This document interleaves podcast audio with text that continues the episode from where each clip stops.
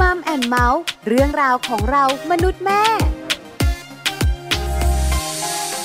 สวัสดีค่ะมัมแอนเมาส์เรื่องราวของเรามนุษย์แม่ค่ะ กลับมาเจอกับคุณพ่อและคุณแม่อีกเช่นเคยนะคะ แล้ววันนี้ค่ะ แม่แจงสศิธรสินพักดีค่ะ สวัสดีค่ะ แม่ปลาค่ะ ปาลิตามีซับอยู่กับแม่แจงอีกแล้ว อยู่ด้วยกันค่ะ อยู่กันสองแม่แบบนี้ตามมีอีกหลายๆแม่ ค่ะ ฟังเราอยู่นะคะ วันนี้เป็นเรื่องเกี่ยวข้องกับสุขภาพค่ะ ค่ะ แต่ไม่ใช่สุขภาพคุณแม่ เป็นสุขภาพของเจ้าตัวน้อยนั่นเอง ใช่แล้วค่ะ ที่สำคัญนะ วันนี้เนี่ยนะคะ โรคภัยไข้เจ็บที่จะคุยกัน อืม เป็นภาษาอังกฤษด้วย ใช่แล้วค่ะ เป็นชื่อไวรัสชนิดหนึ่งค่ะแม่ปลา พอพูดถึงคำว่าไวรัสเนี่ยนะคะ หลายคนบอกชิว ไม่ ไม่ชิว ไม่อยากให้เป็น ๆไม่ใช่ชิ ว ชิวชิว อ๋อ ๆ ชิวชิวๆแปลว่า คุณล่ ไป ะ ไกลๆฉันนะ เอออย่ามาใกล้บ้านฉัน อืม ไม่ว่าตัวเล็กตัวโตบ้านฉันไม่ต้อนรับ แต่จริงๆ แล้วพอเป็นไวรัสเนี่ยต้องบอกเลยว่ามันอยู่ทุกที่เลยนะ รอบๆตัวเราไม่สามารถ ใช่แล้ว ไล่แบบชิวๆแล้วมันจะไปนะคะแม่ปลา ที่สำคัญเนี่ยนะคะ หลีกเลี่ยงได้ยากมาก ยากมากจริงๆ แล้วไวรัสเนี่ยนะคะ ไม่ได้มีสายพันธุ์เดียวนะ ค่ะ ในกอแล้วจบนะ โอ้โห เออ มีเยอะมาก ถูก ไล่ชื่อไม่ ต้ง ถูก แว เลย ที่สำคัญนะมันรุนแรงขึ้นเรื่อยๆ ด้วย ค่ะ วันนี้จะพาคุณแม่ๆมารู้จักเจ้าไวรัสหนึ่งตัว ค่ะ อันตรายสำหรับลูกของเราไหมถ้าลูกของเราตัวเล็ก ค่ะ น้อยกว่า 3 ขวบอันตราย ใช่แล้ว แต่ถ้าตัวโตๆเนี่ยนะคะ รวมถึงคุณพ่อคุณแม่ หรือผู้สูงอายุเนี่ยนะคะ อาจจะอันตรายน้อยกว่านะคะ ไวรัสตัวนี้มีชื่อว่า ไวรัส RSV ค่ะ หลายคนบอกว่า คุ้นคุ้น คุณแม่หลาย ๆ คนอ่ะ เคยได้ยินใช่ไหมจัๆใช่ น ไหม เถอะ ที่สำคัญเคยได้ยินคุณหมอบอกด้วย ค่ะ สงสัยเหมือนกันนะคุณแม่ อืม น่าจะเป็นไวรัส RSV ค่ะ ลองตรวจดูไหม ใช่ เออ ใช่ ไหม เพราะว่าคุณแม่ที่มีลูกน้อยเนี่ยต้องบอกเลยว่าผ่านชื่อนี้มาแน่ๆ แล้วก็มีแบบติดหนึ่งในสิบของไวรัสที่รู้จัก ใช่แล้วถูกต้อง เออ ค่ะ เราพาคุณแม่ ๆ ไปรู้จักเจ้าไวรัส RSV กันดีกว่าแม่แจง ใช่ ในช่วงของมัมซอรี่ค่ะ ช่วงมัมสตอรี่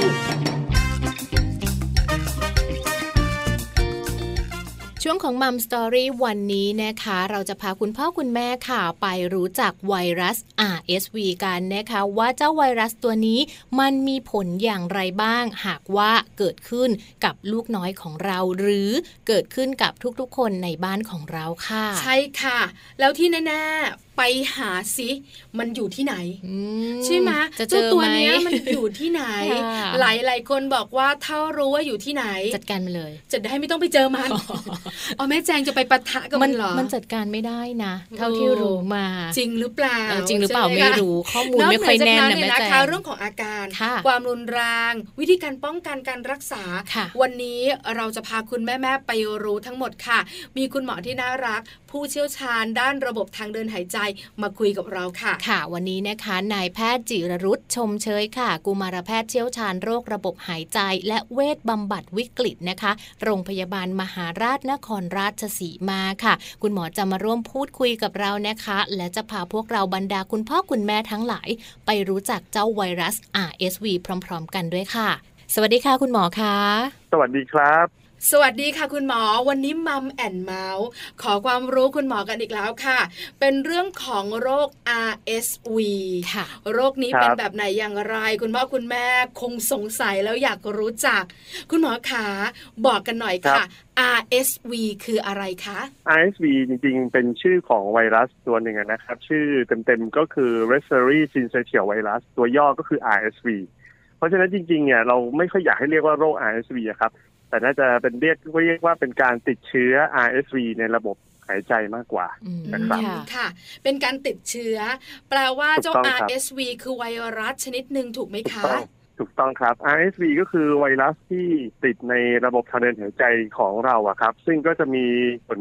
มากๆนะครับกับเด็กๆ ที่อายุน้อยๆ นะครับ อืม ส่วนในอ่ะผู้ใหญ่หรือว่าเด็กโตเนี่ยส่วนใหญ่ก็จะมีลักษณะของอาการหวัดนะครับ ก็คือเมื่อมีการติดเชื้อแล้วก็จะมีอาการน้ำมูกไหลไอเจ็บคอคล้ายๆอาการหวัดทั่วๆไปนี่แหละครับ อืม เพียง ค่ะ แต่ว่าถ้าเป็นในเด็กเล็ก ๆ อายุน้อยกว่า 2 ปี แล้วก็ถ้าเกิดยิ่งน้อยมากๆอายุน้อยกว่าหนึ่งปีเนี่ยบางครั้งเชื้อพวกนี้สามารถที่จะผ่านลงไปจากทางเดินหายใจส่วนบน ไปจนถึงหลอดลมฝอยอะครับแล้วทำให้เกิดอาการบวมของหลอดลม นำมาซึ่งอาการหอบ แล้วก็ปอดอักเสบติดเชื้อตามมาได้ครับ โห น่ากลัว ค่อนข้างอันตรายสำหรับเด็ก ครั เล็ บ ก ใช่แล้วคือไปหาคุณหมอเนี่ยนะคะ คุณหมอจะพูดโรคนี้ RSV ค่ะ อาจจะเป็นไวรัสตัวนี้หรือเปล่าคุณแม่ คุณพ่อคุณแม่หลายคน ครับ กังวล ค่ะ เจ้าตัวนี้เนี่ยนะ ครั คะ บ มันก็คือไวรัสที่สามารถเป็นได้ทุกเพศทุกวัย อืม แต่อันตรายสำหรับเจ้าตัวน้อยใช่ไหมคะวัยไม่น่าจะเกิน ถูกต้อง สามครับ ขวบอันตรายมากใช่ไหมคะคุณหมอ ครับคืออย่างนี้ครับถ้าโดยส่วนใหญ่เนี่ยถ้าอายุเกินสามขวบไปแล้วเนี่ยโอกาสที่จะมีอาการรุนแรงอ่ะก็น้อยลงไปเยอะครับ ค่ะ แต่ถ้าเกิดอายุน้อยกว่าหนึ่งปีเนี่ยส่วนใหญ่เนี่ยนะครับก็จะเจอครึ่งๆเลย ก็คืออาการค่อนข้างรุนแรง อืม นะครับ ค่ะ มีอาการ ค่ะ หายใจหอบเหนื่อยมีเสมหะในทางเดินหายใจมาก บางทีจำเป็นต้องนอนโรงพยาบาลเพื่อให้การช่วยเหลือต่อๆไปอะครับ อืม ค่ะ คุณหมอคะในส่วนของวัคซีนสำหรับเด็กเล็กเนี่ยเขามีการฉีดป้องกันในตัวของ RSV ด้วยไหมคะ เอาอย่างนี้ก่อนนะครับ เชื้อไวรัส RSV นี่ไม่มีวัคซีนนะครับ ไม่มียารักษา อืมค่ะ เชื้อตัวนี้เราเจอกันมาตั้งแต่ ถ้าผมจำตัวเลขไม่ผิดแต่ประมาณปี 1960 อืม ปัจจุบันนี้ปี 2020 แล้วนะจะ ค่ะ 21 แล้วนะครับ ก็ยังไม่มี ยังไม่มี ยาและ วัคซีน ไม่มีวัคซีนที่จะป้องกันโรคนี้ อืมค่ะ นะครับ ค่ะ แล้วก็มีเด็กที่เจ็บป่วยจากอันเนี้ยไปเป็นล้านล้านๆคนแล้วครับที่ที่ที่เจ็บป่วยไปเสียชีวิตไปก็เยอะ อืม นะครับแต่ว่ายังไม่มีวัคซีนต้องบอกก่อนว่า RSV เนี่ยไม่มีวัคซีนไม่มียารักษา เป็นเราก็คือรักษาตามอาการเพื่อรอให้ร่างกายเนี่ย ค่อยๆสร้างภูมิคุ้มกันขึ้นมาจัดการตัวเชื้อนี้เองครับ อืมค่ะ ค่ะ คุณหมอคะแล้วอยู่ดีๆ เราจะไปเจอเจ้าเชื้อไวรัสตัวนี้ได้อย่างไร ค่ะ ใช่ไหมคะคือเด็กๆอาจจะอยู่บ้านบ้างไปโรงเรียนบ้าง เราจะไปเจอแล้วก็เข้าสู่ร่างกายเราได้ยังไงคะ จริงๆแล้วการรับไวรัสพวกนี้เข้ามานี่นะครับ ส่วนใหญ่แล้วนะครับ โดยทั่วๆไปเราก็จะพบเรื่องของการติดมาจากอ่าเด็กที่ไปโรงเรียนแล้ว หรือเด็กที่ไปเนสเซอรี่แล้วอะครับ อ๋อ เหล่านี้ ค่ะ เขาก็จะรับเชื้อมาแล้วก็นำเชื้อกลับมาแพร่ต่อที่บ้าน แล้วด้วยความที่ RSV ไวรัสเนี่ยเป็นไวรัสที่มีความสามารถในการแพร่กระจายเนี่ยค่อนข้างสูง เพราะฉะนั้นเนี่ยถ้ามีเด็กคนหนึ่งกลับเข้ามาที่บ้านเนี่ยนะครับ แล้วก็ไม่ได้ทำการแยกออกจากคนอื่นๆในบ้านนะครับ มืออ่าอาจจะไม่ได้ล้างมือเวลาเราอยู่ที่บ้านบางที เราก็จะไม่ได้ตั้งกาดสูงเหมือนกับเราออกข้างนอกตอนช่วงโควิดใช่ไหมครับ ใช่ค่ะ มันก็ ครับ มันก็จะเกิดการติดต่อกันภายในบ้าน แล้วก็นำไปสู่การป่วยของคนในบ้านต่อๆกันนะครับ อ๋อ ส่วนใหญ่แล้วพวกนี้เนี่ยแต่ก่อนเนี่ยบางคนเชื่อว่าลอยมากับอากาศฝนตกอะไรพวกนี้นะครับ แต่จริงๆแล้วเนี่ยยังไม่มีการศึกษาที่ชัดเจนว่ามันลอยมากับอากาศได้จริงหรือเปล่า อืม แต่ที่ชัดเจนแน่ๆก็คือการสัมผัสสารคัดหลั่งทุกชนิดจากคนที่ป่วย อืม ะ สารคัดหลั่งในที่นี้ไม่ว่าจะเป็นน้ำมูกน้ำลายนะครับเหล่านี้ครับ อืม ถ้าเราไปสัมผัสมาแล้วเรานำมือเนี่ยมาจับที่ใบหน้า เข้าจมูก หรือแม้แต่สมมติเรามีน้ำมูกจากเชื้อ RSV เนี่ยแล้วเราไปหอมเด็กสักคนหนึ่ง อืม อ๋อ เชื้อนั้นก็สามารถที่จะส่งไปหาเด็ก ๆ ได้ ค่ะ นั่นเป็นสิ่งที่หมอพยายามจะพูดอยู่ตลอดเรื่องของการหอมการจับการจูบเด็กเล็กๆเนี่ยเป็นสิ่งที่ไม่ควรทำเลย อืม เพราะว่าเราไม่ ค่ะ สามารถคาดเดาได้ว่าตัวเราเนี่ยมีเชื้อ RSV หรือเปล่าเพราะอย่างที่บอกคือเด็กโตและผู้ใหญ่อาการเขาไม่รุนแรงไงครับ อืม ค่ะ ค่ะ คุณหมอขานิดนึง แปลว่าเราไม่รู้เลยว่าเจ้า RSV เนี่ยมันอยู่ที่ไหนบ้าง อย่างไวรัสตัวอื่นๆ เนี่ย เราเข้าใจกันว่ามันล่องลอยอยู่ในอากาศถูกไหมคะพอมีลมแรงๆ พัดเข้าไปในจมูกเราสะสมไว้อากาศเย็นหน่อยเราป่วยได้ แปลว่าเจ้าตัวเนี้ย ยังไม่มีการยืนยันว่ามันอยู่ที่ไหนแน่ใช่ไหมคะ ต้องอธิบายอย่างนี้ก่อนนะครับ ไวรัสทุกตัวนะครับ ที่ที่ทำให้ก่อให้เกิดโรคในระบบหายใจเนี่ยนะครับ ค่ะ จริงๆเนี่ยปัจจุบันเนี่ยยังไม่ได้มีข้อพิสูจน์ทราบชัดเจนนะครับ ว่ามันลอยอยู่ในอากาศเฉยๆแล้วมันเข้ามาหาเรา อ๋อ ค่ะ แต่อันนี้เป็นเรื่องที่เราจะต้องอธิบายกันก่อนว่า จริง ๆ แล้วเนี่ยการติดเชื้อในระบบหายใจทั้งหมดอะนะครับ ไม่ว่าจะเป็นโควิด -19 RSV ไวรัส หรือว่าไวรัสไข้หวัดใหญ่ มันไม่ได้ลอยมาตามอากาศ แบบที่เราเรียกกันว่าแอร์บอลนะครับ อ๋อ ค่ะ ค่ะ อืม แต่เราเข้าใจแบบนั้นกัน นะครับ ซะส่วนใหญ่กับคุณหมอ ถูกต้องเรื่องเนี้ยเรื่องเนี้ยเป็นสิ่งที่ผมเองก็พยายามที่จะอธิบายให้ให้หลาย ๆ ท่านเข้าใจว่าวิธีการนำเชื้อเข้าสู่ร่างกายเนี่ยมันมีกี่รูปแบบ อืม นะครับ แต่ว่าไวรัสโดยทั่วๆไป ถ้าเป็นไวรัสในระบบหายใจ ไม่ว่าจะเป็นไข้หวัดใหญ่ที่เราเรียกว่าอินฟลูเอนซ่านะครับ ค่ะ หรือว่าเจ้าเชื้อ RSV ตัวเนี้ยวิธีการติดต่อของมันหลักๆอ่ะคือการสัมผัสสารคัดหลั่งในระยะประชิด ค่ะ หรือว่าการจับมาสัมผัสที่ตัวเรา นะครับเพราะฉะนั้นเนี่ยวิธีการติดต่อของกลุ่มเนี้ยมันเหมือนกันเลย ไม่ว่าจะเป็นโควิด -19 ไข้หวัดใหญ่หรือ RSV วิธีการติดต่อมันเหมือนกันหมดครับ ม ก็คือสัมผัส ค่ะ สารคัดหลั่งละอองฝอยเป็นหลักครับ นะคะ เอาล่ะเข้าใจแล้วนะคะ ค่ะ แล้วเราก็เข้าใจในบางเรื่องให้ถูกต้องด้วยนะคะ อ่านะคะ ใช่ ทีนี้ ครับ มาสอบถามคุณหมอค่ะ ถึงอาการของเจ้า RSV บ้างเมื่อเข้าสู่ร่างกายของเด็กหรือว่าของผู้ใหญ่แล้วค่ะ อาการที่เราสังเกตได้จะเป็นแบบไหนอย่างไรบ้างคะคุณหมอคะ อย่างนี้นะครับ อาการหลักๆเนี่ยปกติเชื้อก็จะใช้เวลาระยะเวลาในการฟักตัวนะครับบางรายก็ 1-2 วัน บางรายก็มากไปถึง 3-7 วันก็มีนะครับ ค่ะ แต่หลักๆ อาการเริ่มต้นเลยเนี่ยก็คือจะมีถ้าเป็นเด็กเล็ก ๆ ก็อาจจะมีอาการไข้สูงนะครับมีไข้หรือไข้สูง ก็คืออุณหภูมิไม่จะเกินกว่า 38.5 ขึ้นไปในเด็กเล็ก ค่ะ ๆ แต่ถ้าเป็นเด็กโตหรือผู้ใหญ่เนี่ยส่วนใหญ่อาจจะเป็นไข้ต่ำๆนะครับแต่อาการเด่นของเขามากๆเลยก็คือน้ำมูกจะค่อนข้างเยอะนะครับมีอาการระคายคอไอเยอะนะครับเสมหะเยอะ อันนี้เป็นอาการเริ่มต้นแรก ๆของ RSV ค่ะ ทีนี้ถ้าเป็นเด็กเล็กๆนะครับ โดยเฉพาะอย่างที่หมอบอกก็คือน้อยกว่าหนึ่งปีเนี่ย บางครั้งถ้าเขาได้รับไวรัสในปริมาณที่มากแล้วไวรัสเนี่ย มันผ่านจากจมูกคอหอยลงไปสู่หลอดลมเมื่อไหร่เนี่ย มันก็จะก่อให้เกิดอาการที่รุนแรงมากขึ้น เช่น ไอเสมหะมาก หายใจหอบเหนื่อย บางคนเนี่ยก็มีลักษณะของอาการปอดบวม คือหายใจเร็วนะครับ แล้วก็ ค่ะ มีเออออกซิเจนต่ำจนต้องเข้าโรงพยาบาล นะครับ ค่ะ นี่คือลักษณะอาการคร่าวๆของ RSV ใช่ครับ ค่ะนะคะ แปลว่าคุณแม่หรือคุณพ่อจะแยกได้ชัดเจนใช่ไหมคะ ว่าตัวนี้เป็นไวรัส RSV หรือว่าตัวนี้เป็นไข้หวัดใหญ่ไข้หวัดธรรมดา แยกได้ไหมคะคุณหมอ จริงๆ แล้วการแยกพวกนี้ถ้าให้ชัดเจนก็คือจะต้องมีการตรวจเสมหะจากช่องหลังโพรงจมูกเหมือนเวลาที่เราตรวจโควิด -19 อะครับ อ๋อค่ะ ก็คือใช้อุปกรณ์ที่ใช้ในการเก็บสิ่งส่งตรวจจากหลังโพรงจมูก ก็คือแยงจมูกเข้าไปหรือสวอปอะครับ อืม อ๋อ แล้วก็ไป ค่ะ ตรวจ ซึ่งวิธีการตรวจเนี่ยมันก็มีหลายแบบนะครับ แต่หลักๆ ก็คือการตรวจแบบรวดเร็ว หรือที่เรียกว่า rapid test อันนี้ก็รู้ได้เลยรวดเร็วราคาไม่แพงนะครับ กับอีกวิธีหนึ่งก็คือการตรวจหาสารพันธุกรรมข้างในเหมือนโควิด -19 แต่แต่ว่าตรวจต่อเชื้อ RSV ที่เรียกว่า PCR อันนี้ก็คือจะจะได้ได้ได้ความชัดเจนที่มากบอกสายพันธุ์ได้ด้วยว่าเป็น A หรือ B นะครับ แต่ว่าในความเป็นจริงส่วนใหญ่เนี่ยเราจะตรวจแบบแรกมากกว่า ก็คือตรวจแบบรวดเร็วที่เรียกว่า rapid test แต่ทั้งสองวิธีเนี้ยทำเหมือนกันก็คือต้องเก็บสิ่งส่งตรวจจากหลังโพรงจมูกโดยการสวอป อืม เข้าไปหลังโพรงจ ค่ะ มูกอะครับ ถ้าเป็นเราเนี่ยนะคะ ทั่วๆไป เรา ก็คือแยังเข้าไปลึกๆอ่ะเออ ม ใช่ไหมคะ ครับ แล้วถ้าสมมติว่าคุณแม่เนี่ยนะคะ ไม่รู้ ค่ะ นึกว่าเป็นไข้หวัด ครับ ธรรมดา แล้วไม่ได้ไปตรวจ คุณแม่ก็จะไม่รู้ ครับ ว่าเป็นเจ้า RSV อะสิคะคุณหมอ ครับถูกต้องแต่ทีนี้จริง ๆแล้วนะครับ โดยหลักแล้วเนี่ยนะครับ ถ้าเป็นการตรวจไวรัสพวกเนี้ยเราไม่ได้จำเป็นที่จะต้องทำทุกราย ค่ะ นะครับ ส่วนใหญ่อย่างเช่นในการปฏิบัติทั่วๆไป ถ้าเป็นโดยทั่วไปที่เราทำในปัจจุบันเนี่ยเราก็มักจะทำในรายที่มีอาการรุนแรง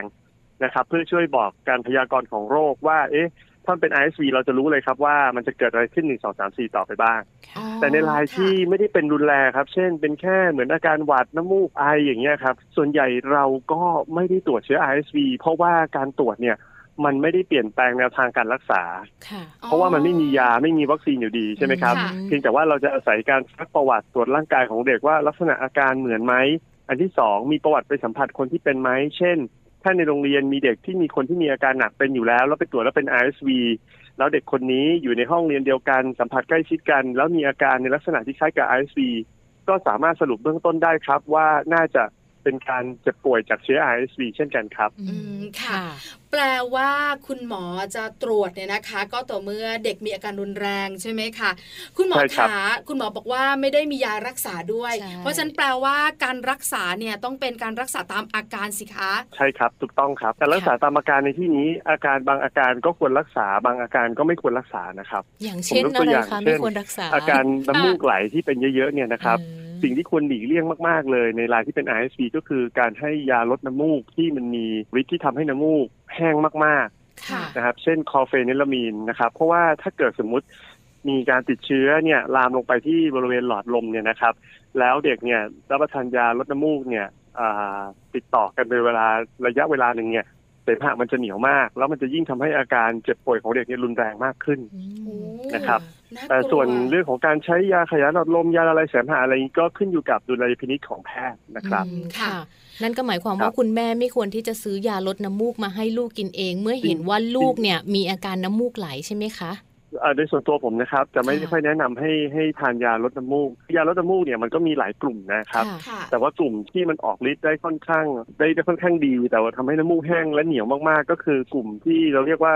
เอ่อ CPM หรือคอเฟนิลามีนนะครับ กลุ่มเนี้ยถ้าถ้าใช้ต้องระมัดระวัง อืม นะครับ ค่ะ แต่กลุ่มอื่นๆเนี่ยบางทีเนี่ยเขาก็ทำให้น้ำมูกดีขึ้นบ้าง แต่เขาไม่ได้ทำให้ถึงกับน้ำมูกแห้ง จนเกิดเป็นเสมหะเหนียวแบบนั้น ก็สามารถใช้ได้เพียงแต่ต้องใช้ด้วยความระมัดระวังเราต้องหมั่นสังเกตอาการนะครับ ว่าใช้แล้วอาการดีขึ้นไหมน้ำมูกหายแต่เสมหะเหนียวหนักขึ้นกว่าเดิมก็ต้องหยุดนะครับ ค่ะ อืมค่ะ คุณหมอขาการป่วยเป็นหวัดแบบเนี้ยทางเดินหายใจแบบเนี้ยเราปล่อยให้น้ำมูกออกมา กับการที่ไม่ให้น้ำมูกมีเยอะ อันไหนมันดีกว่ากันคะคุณหมอ โดยปกติอะครับ ถ้าเรามีน้ำมูกแล้วน้ำมูกไหลออกมาเนี่ย มันเป็นกลไกตามธรรมชาติที่พยายามที่จะขับเอาเชื้อแล้วก็เซลล์ที่มันได้รับความเสียหายจากการติดเชื้อนี้ให้ออกมาเป็นธรรมชาติอยู่แล้ว ค่ะ นะครับเพราะฉะนั้นเนี่ยสมัยก่อนเห็นไหมครับ เราก็จะมีผ้าอ้อมผูกไว้ที่คอเด็ก ๆ เวลา อไปซั ป่ บ วย น้ำมูก แล้วก็คอยซับน้ำมูกนะครับ ในเด็กเล็ก ๆ มาก ๆ เราอาจจะใช้ลูกยางแดงอะไรพวกเนี้ย อ่า ช่วยในการ อ่ดูด ดูดเสมหะอันเนี้ย ค่ะ เป็นวิธีขั้นพื้นฐานที่ช่วยได้ดีมากๆ แล้วลดโอกาสการที่น้ำมูกหรือเสมหะนั้นเนี่ยจะไหลไหลลงไปในคอหอยแล้วก็ไปที่หลอดลมได้ด้วย ค่ะ นะครับเพราะฉะนั้นเนี่ยใช้วิธีการอ่าประคับประคองตามธรรมชาติแบบที่หมอแนะนำเบื้องต้นเนี่ยน่าจะดีกว่า อืม นะครับ ค่ะ ค่ะ เพราะว่าส่วนใหญ่แล้วอาการของน้ำมูกก็จะอยู่ไม่นานใช่ไหมคะ ถ้าภูมิคุ้มกัน ครับ ร่างกายแข็งแรงขึ้นมา น้ำมูกก็จะค่อยๆ น้อยลงไปเองตามธรรมชาติด้วย ใช่แล้ว ครับ แต่ทีนี้ต้องต้องเรียนแจ้งก่อนนะครับ ว่าถ้าเป็นจาก RSV จริงๆเนี่ยระยะเวลาในการหายจะค่อนข้างนาน ค่ะ โดยเฉลี่ยเนี่ยก็ไม่น้อยกว่า 7 วัน อืม นะครับ อ๋อ แต่บางรายเนี่ยนะครับน้ำมูกเนี่ยอาจจะยาวได้ถึง 2 อาทิตย์ เพราะฉะนั้นไม่ต้องแปลกใจว่าทำไมโอ้น้ำมูกมันหา หาย ย ช้า ช้า จังเลยเพราะเป็น RSV บอก ค่ะ นี่เป็นธรรมชาติของเขาครับ อืม ค่ะ ธรรมชาติของโลกนี้เลยนะครับลากยาวได้ถึง 2 อาทิตย์สบายๆเลยครั ส บ บายสบายๆด้วย สบายๆเลย ไม่สบาย นะคะ คุณแม่เลย ครั ค่ะ บ ในมุมคุณหมอสบายๆ คุณแม่กับคุณพ่อบอก ไม่ส ว่า บายเลย เครียดมากเลย คุณหมอ ครับ คะแล้วหลาย ๆ คนเนี่ยนะคะ มีน้ำมูก ค่ะ ก็จะมีวิธีหลาย ๆ วิธีอะนะคะ แล้วเดี๋ยวนี้เนี่ยคุณหมอหลายท่านแนะนำเรื่องการล้างจมูกด้วย อ่า ใช่ไหมคะ ครับ การล้างจมูก ครับ อะนะคะ จะส่งผลดีทำให้ RSV ที่เด็ก ๆ เป็นดีขึ้นไหมคะ โดยปกติต้องพิจารณาที่ตัวเด็กก่อนนะครับ ค่ะ โดยทั่วๆไปเนี่ยถ้าเด็กที่อายุน้อยกว่า 2 ปีเนี่ยนะครับเราไม่ได้มีคำแนะนำอย่างเป็นทางการให้ใช้การล้างจมูกช่วยในการรักษา เพราะว่าเขามีความสุ่มเสี่ยงในการที่จะสำลักเวลาที่เราล้าง นะครับ และประกอบกับทางเดินหายใจเขาค่อนข้างเล็กด้วยนะครับการฉีดน้ำเข้าไปเนี่ยบางทีเนี่ยต้องฉีดไปด้วยความระมัดระวังนิดนึง อ๋อ นะครับ ค่ะ แต่ทีนี้ถามว่าพอเกินจากนั้นอายุเกินกว่า 2 ปีไปแล้วการล้างจมูกช่วยไหมนะครับ จริงๆเนี่ยถ้าดูตามงานวิจัยเลยจริงๆเนี่ยในปัจจุบันค่อนข้างชัดเจนว่ามันก็ไม่ได้ช่วยให้หายเร็วขึ้น หรือว่าช่วยให้ระยะเวลาการป่วยเนี่ยมันลดลงนะครับ โดยในทางสถิตินะครับ แต่ว่าให้ดูตามอาการดีกว่าครับ ถ้าสมมติว่าทำแล้วน้องนอนสบายขึ้น ไอน้อยลงนะครับ ดูสบายขึ้นกว่าเดิมเนี่ย ผมคิดว่าการล้างในเด็กที่อายุน้อยกว่า 2 ปีก็เป็นสิ่งที่สามารถทำได้ แต่ถ้าทำแล้วมันไม่ได้เปลี่ยนอะไรครับ ไอก็ยังเหมือนเดิมน้ำมูกก็ไม่ได้ลดลงไปกว่าเดิม ก็อย่าไปทำเลยครับ บางทีทำกันรบกันกับลูกนี่เหนื่อยกว่า โอ้เครียดด้วยนะ ค่ะ คะ เด็กๆไม่ชอบ อืมใช่ ให้ล้าง ครับ จมูกอยู่แล้ ใช่ ว แล้วค่ะ อี ค ก รับ หนึ่งอย่างค่ะคุณหมอ ค่ะ คุณแม่ใช้วิธีทางลัด การล้าง ค จ รับ มูกล้างไม่ได้เด็ก ๆ ไม่ยอม ไม่ว่าจะเป็นเด็ก ครับ เล็กหรือเด็กโต ก็จะมียาอีกหนึ่ ค ง รับ ชนิดค่ะคุณหมอ ที่ฉีดเข้าไปในจมูกอะค่ะ ครับ แล้วก็ทำให้น้ำมูกไหลออกมา หรือว่าเป็นการแบบเขาเรียกว่าลดการอักเสบบริเวณ เยื่อ ตรง บุ ตรงสันจมูก จมูก อะไร ฮะ ประมาณเนี้ย อันนี้ช่วย ครับ ได้ไหมคะ เดี๋ยวต้องอธิบายนิดนึงก่อนนะครับ สเปรย์ที่ใช้ในการพ่นจมูกเนี่ยหลักๆ ที่เรามีในท้องตลาดก็จะเป็นมีอยู่ 3 ชนิด ค่ะ ชนิดที่หนึ่งก็คือเป็นน้ำเกลือบริสุทธิ์เลยอะครับ ที่เอามาใส่ขวดแล้วก็เป็นสเปรย์พ่นในกลุ่มนี้เนี่ยโอเค สามารถใช้ได้ไม่ได้เกิดอันตรายแต่อย่างใด แล้วก็ใช้ได้บ่อยตามที่ต้องการ เพราะว่ามันเป็นน้ำเกลือความเข้มข้นปกติอะครับ หรือที่เรียกว่า normal saline อันนี้พ่นได้ไม่มีปัญหา ค่ะ ค่ะ แต่ว่าอาการจะดีขึ้นมากน้อยแค่ไหนก็ขึ้นอยู่กับการตอบสนองแต่ละคน เช่น บางคนเขาแย่จากการที่จมูกบวมเล็กน้อย แล้วก็มีเสมหะมีน้ำมูกแห้งเยอะ พอพ่นเจอสเปรย์พวกนี้เข้าไปเขาก็อาการดีขึ้นแล้ว อันนี้ก็จบ ค่ะ นะครับนั่นคือกลุ่มที่หนึ่งชนิดที่สองที่เป็นสเปรย์พ่นที่ลดอาการบวมของโพรงจมูกเนี่ยในกลุ่มนี้เนี่ยเราจะใช้ต่อเนื่องได้นะครับ ไม่ควรเกิน 5-7 วัน แล้วก็เวลาที่เราเลือกใช้เนี่ยต้องเลือกขนาดความเข้มข้นของยาให้เหมาะสมกับอายุ ของเด็กด้วย ซึ่งอันนี้ผมคงไม่ได้ขอลงรายละเอียดนะครับ ค่ะ ส่วนสเปรย์พ่นจมูกแบบที่สามสเปรย์ตัวที่สามเนี่ยเป็นสเปรย์ที่ลดการอักเสบที่เราเรียกว่าสเซียรอยด์แต่ว่าเป็นสเซียรอยด์ที่ใช้พ่นส่วนใหญ่ในกลุ่มนี้เนี่ย จะใช้ในกรณีที่คนไข้มีเรื่องของภูมิแพ้จมูกอักเสบหรือ allergic rhinitis เนี่ยร่วมด้วย ค่ะ นะครับจะไม่ใช้เป็นตัวหลักในการที่จะมาใช้ในการรักษาการอักเสบเนื่องจากการติดเชื้อหรือเป็นหวัดน้ำมูกไหลครับ อืม อ๋อ ค่ะ เข้าใจกันแล้วนะคะ คุณแม่แม่ๆคุณพ่อ ครั พ่ บ อหลาย ๆ ครอบครัวนะคะ สงสัยใน ครับ เรื่องนี้เหมือนกัน ค่ะ เพราะฉะนั้น ครับ นะคะในเมื่อเรารู้แล้วค่ะว่า RSV ไม่สามารถที่จะป้องกันได้ด้วยการฉีดวัคซีน ดังนั้นค่ะ ครับ เราจะถามว่าถ้าหากว่าคุณพ่อคุณแม่สงสัยค่ะ แล้วก็ไม่อยากให้ลูกเป็น RSV จะมีแนวทางหรือว่ามีวิธีการในการดูแลลูกหรือว่าป้องกันอย่างไรคะคุณหมอคะ โอเคครับ วิธีการป้องกันหลักๆ เลยนะครับ ก็คือจะเป็นทำนองเดียวกันกับโควิด -19 ค่ะ อืม นะครับ อันดับแรกก็คือหนึ่งต้องหมั่นล้างมือบ่อยๆ ทั้งล้างมือของตัวเด็กเอง แล้วก็ล้างมือของคุณพ่อคุณแม่รวมถึงผู้สัมผัสของเด็กนะครับ ค่ะ อันที่สองก็คือในเด็กที่อายุเกินกว่า 2 ปีไปแล้วนะครับหากจะต้องไปในที่สาธารณะ หรือไปโรงเรียนควรสวมหน้ากากนะครับ อันนี้ก็จะช่วยป้องกันได้อย่างมากเลยนะครับ อย่างที่สามก็คือหากมีเด็กที่ไปโรงเรียนแล้วนะครับ หรือผู้ใหญ่ที่ไปทำงานกลับบ้านสิ่งที่ต้องทำเลยก็คือ ล้างมือล้างเท้าก่อนเข้าบ้าน และเมื่อเข้าบ้านแล้วเปลี่ยนชุดทั้งหมด ก่อนที่จะนั่งหรือว่ามีกิจกรรมในบ้าน หรือจะไปอุ้มลูกอีกคนในบ้าน นะครับอันนี้ก็จะลดการปนเปื้อนเชื้อจากข้างนอกเนี่ยเข้าสู่ในบ้านได้ อืม นะครับ ค่ะ แล้วก็ถ้ากรณีที่มีเด็กป่วยคนหนึ่งในบ้าน หรือมีผู้ใหญ่ที่เป็นหวัดป่วยในบ้านคนหนึ่งแล้วเนี่ยก็ควรที่จะพยายามแยกนะครับ คนที่ป่วยคนนั้นเนี่ยออกจากเด็กที่อายุน้อยๆโดยเฉพาะกลุ่มที่อายุน้อยกว่าหนึ่งปี เพราะว่ากลุ่มเนี้ยมีโอกาสที่จะอาการรุนแรงนะครับ ค่ะ ด้วยวิธีที่กล่าวมาทั้งหมดเนี่ยเป็นพื้นฐานเลยของการป้องกันโรคไวรัสในระบบหายใจที่ดีมากๆ เป็นเบสิกที่ควรจะต้องทำ อืม นะครับ ซึ่งบางรายงานเนี่ยบอกว่าวิธีการเหล่านี้อาจจะดีกว่าวัคซีนอีกนะครับ อืม โอ้ ค่ะ เพราะว่า ป้องกัน เพราะว่าบางครั้งเราก็เคยเจอว่าบางคนฉีดแล้วภูมิขึ้นไม่ขึ้นบ้างใช่ไหมครับ แต่ว่าด้วยวิธีการที่เราแนะนำดังกล่าวข้างต้นเนี่ย มันสามารถที่จะป้องกันได้ไม่แต่เฉพาะระบบหายใจอย่างเดียวนะครับ พวกมือเท้าปากเอยโรต้าเอย อืม สามารถป้องกันด้วยวิธีนี้ ป้องกันได้หมด เช่นเดียวกันครับ อื แล้วไม่ยากเลยนะคะ ค่ะ อยู่ที่ ใช่ ว่า ครับ เราต้องทำให้เป็นนิสัย ค่ะ ที่สำคัญ ถูกต้ ต้อ อง ง สอนลูกแล้วก็ฝึกลูกเราด้วยนะคะ ถูกต้อง คุณหมอ ครั ขา บ อีกหนึ่งอย่างก็คือ คุณพ่อพ่อแม่แม่อาจจะบอกว่า เป็นโรคแล้ว ไม่ว่าจะเป็นโรคไหนก็ตามแต่ไข้เลือดออกไข้หวัดเนี่ยนะคะ หรือแม้แต่โควิด -19 เนี่ยจะมีภูมิคุ้มกั ครั น บ ค่ะ RSV เหมือน ครั กับ นไหมคะ ถ้าสมมติว่าเราเป็นแล้วเรามีภูมิคุ้มกันจะไม่เป็นอีกมีไหมคะ เอ่อโดยปกติภูมิคุ้มกันที่ขึ้นจาก RSV ทั้งสองชนิด ไม่ว่าชนิด A หรือ B เนี่ยมันเป็นภูมิคุ้มกันที่ขึ้นในระยะสั้น ๆ ค่ะ แปลว่าในช่วง 6 เดือนหรือไม่เกิน 8 เดือนเนี่ยเขาคงจะไม่ได้ป่วยด้วยเชื้อตัวเดิมนะครับ แต่เมื่อเวลาผ่านไปประมาณ 1 ปีเนี่ยส่วนใหญ่ภูมิคุ้มกันเนี้ยมันจะลดลงนะครับ จนอยู่ในระดับที่ไม่สามารถที่จะป้องกันโรคได้ เพราะฉะนั้นเนี่ยจึงมีโอกาสเป็นซ้ำได้ครับ อ๋อ ค่ะ ค่ะ ดูแลตัวเอง ใช่ ด้วยวิธีป้องกัน ถูกต้อง ง่ายๆที่คุณหมอแนะนำ ใช่ค่ะ แค่นี้ ถูกต้อง นะ ครั คะ บ ก็จะห่างไกลบายบาย RSV ได้ด้วยค่ะ ค่ะ ครั และ บ สุดท้ายนี้นะคะ คุณหมออยากจะฝากอะไรไปถึงคุณพ่อคุณแม่ไหมคะ ในเรื่องของ RSV ค่ะ เพื่อความเข้าใจที่ถูกต้องแล้วก็เป็นการป้องกันลูกน้อยด้วยค่ะ เอ่ออันดับแรกเลยนะครับ RSV ก็คือไวรัสที่ทำให้เกิดโรคในระบบหายใจนะครับ แต่ว่าอาการจะรุนแรงในเด็กเล็ก ๆ โดยเฉพาะเด็กที่อายุน้อยกว่าหนึ่งปีเนี่ยจะมีอาการรุนแรงมากกว่า แล้วก็วิธีการติดต่อของ RSV เนี่ยก็มาจากเรื่องของการสัมผัสสารคัดหลั่ง ค่ะ นะครับ ไม่ว่าจะเป็นไอจามน้ำมูกทั้งหลายทั้งปวง ค่ะ เพราะฉะนั้นเนี่ยวิธีการป้องกันอันเนี้ยก็จะใช้วิธีการเดียวกันกับโควิด -19 นะครับนั่นก็คือ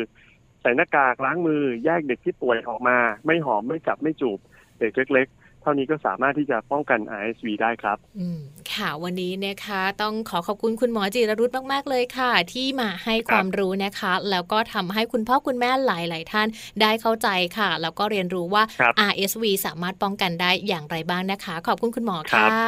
บ ครับยินดีครับ ค่ะ สวัสดี สวัสดี สวัสดีครั ค่ะ บ ขอบคุณนายแพทย์จิรรุธชมเชยนะคะ กุมารแพทย์เชี่ยวชาญโรคระบบหายใจ และเวชบำบัดวิกฤต โรงพยาบาลมหาราชนครราชสีมาค่ะต้องบอกว่าหลังจากที่คุยกับคุณหมอแล้วนะคะ พวกเราบรรดาแม่ๆค่ะ ได้รับข้อมูลดีๆนะคะ ที่สำคัญเรารู้จัก RSV เพิ่มมากขึ้นด้วยค่ะ ใช่แล้วค่ะ รู้จักแต่ไม่อยากให้มายุ่งกับเรานะ อืมยังชิวๆอยู่นะ ใช่แล้วอย่ามายุ่ง อย่ามายุ่ง ค่ะ อันตรายมากนะคะ ที่สำคัญเนี่ยอาการคล้ายกับหวัดด้วย ใช่ค่ะ คุณหมอบอกเรานะคะว่า RSV เนี่ยเวลาเป็นแล้ว เข้าโรงพยาบาล คุณหมออาจจะดูอาการ ค่ะ แล้วจะตรวจให้ อืม แต่ไม่ใช่ไปถึงปุ๊บ อาการธรรมดาธรรมดาเหมือนหวัดแบบนี้แล้วจะบอกว่าเป็น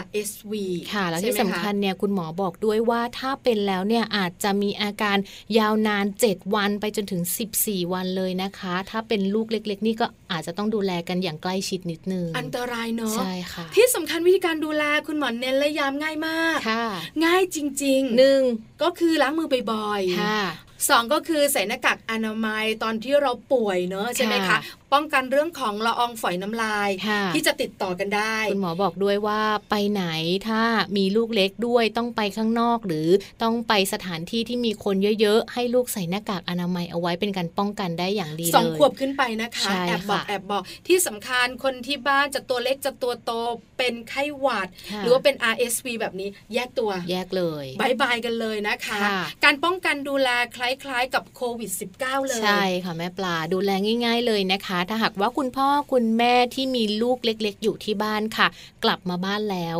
อย่าเพิ่งนั่งโซฟา อย่าเพิ่งวิ่งไปหอมลูกนะคะ ให้เปลี่ยนเสื้อผ้าก่อน อาบน้ำล้างมือแล้วค่อยมาหอมมาจุ๊บมาจับลูกนะคะ ใช้แล้วสุดท้ายนิดเดียว ถ้ารู้ตัวว่าเป็นหวัดจะเป็นหวัดแบบไหน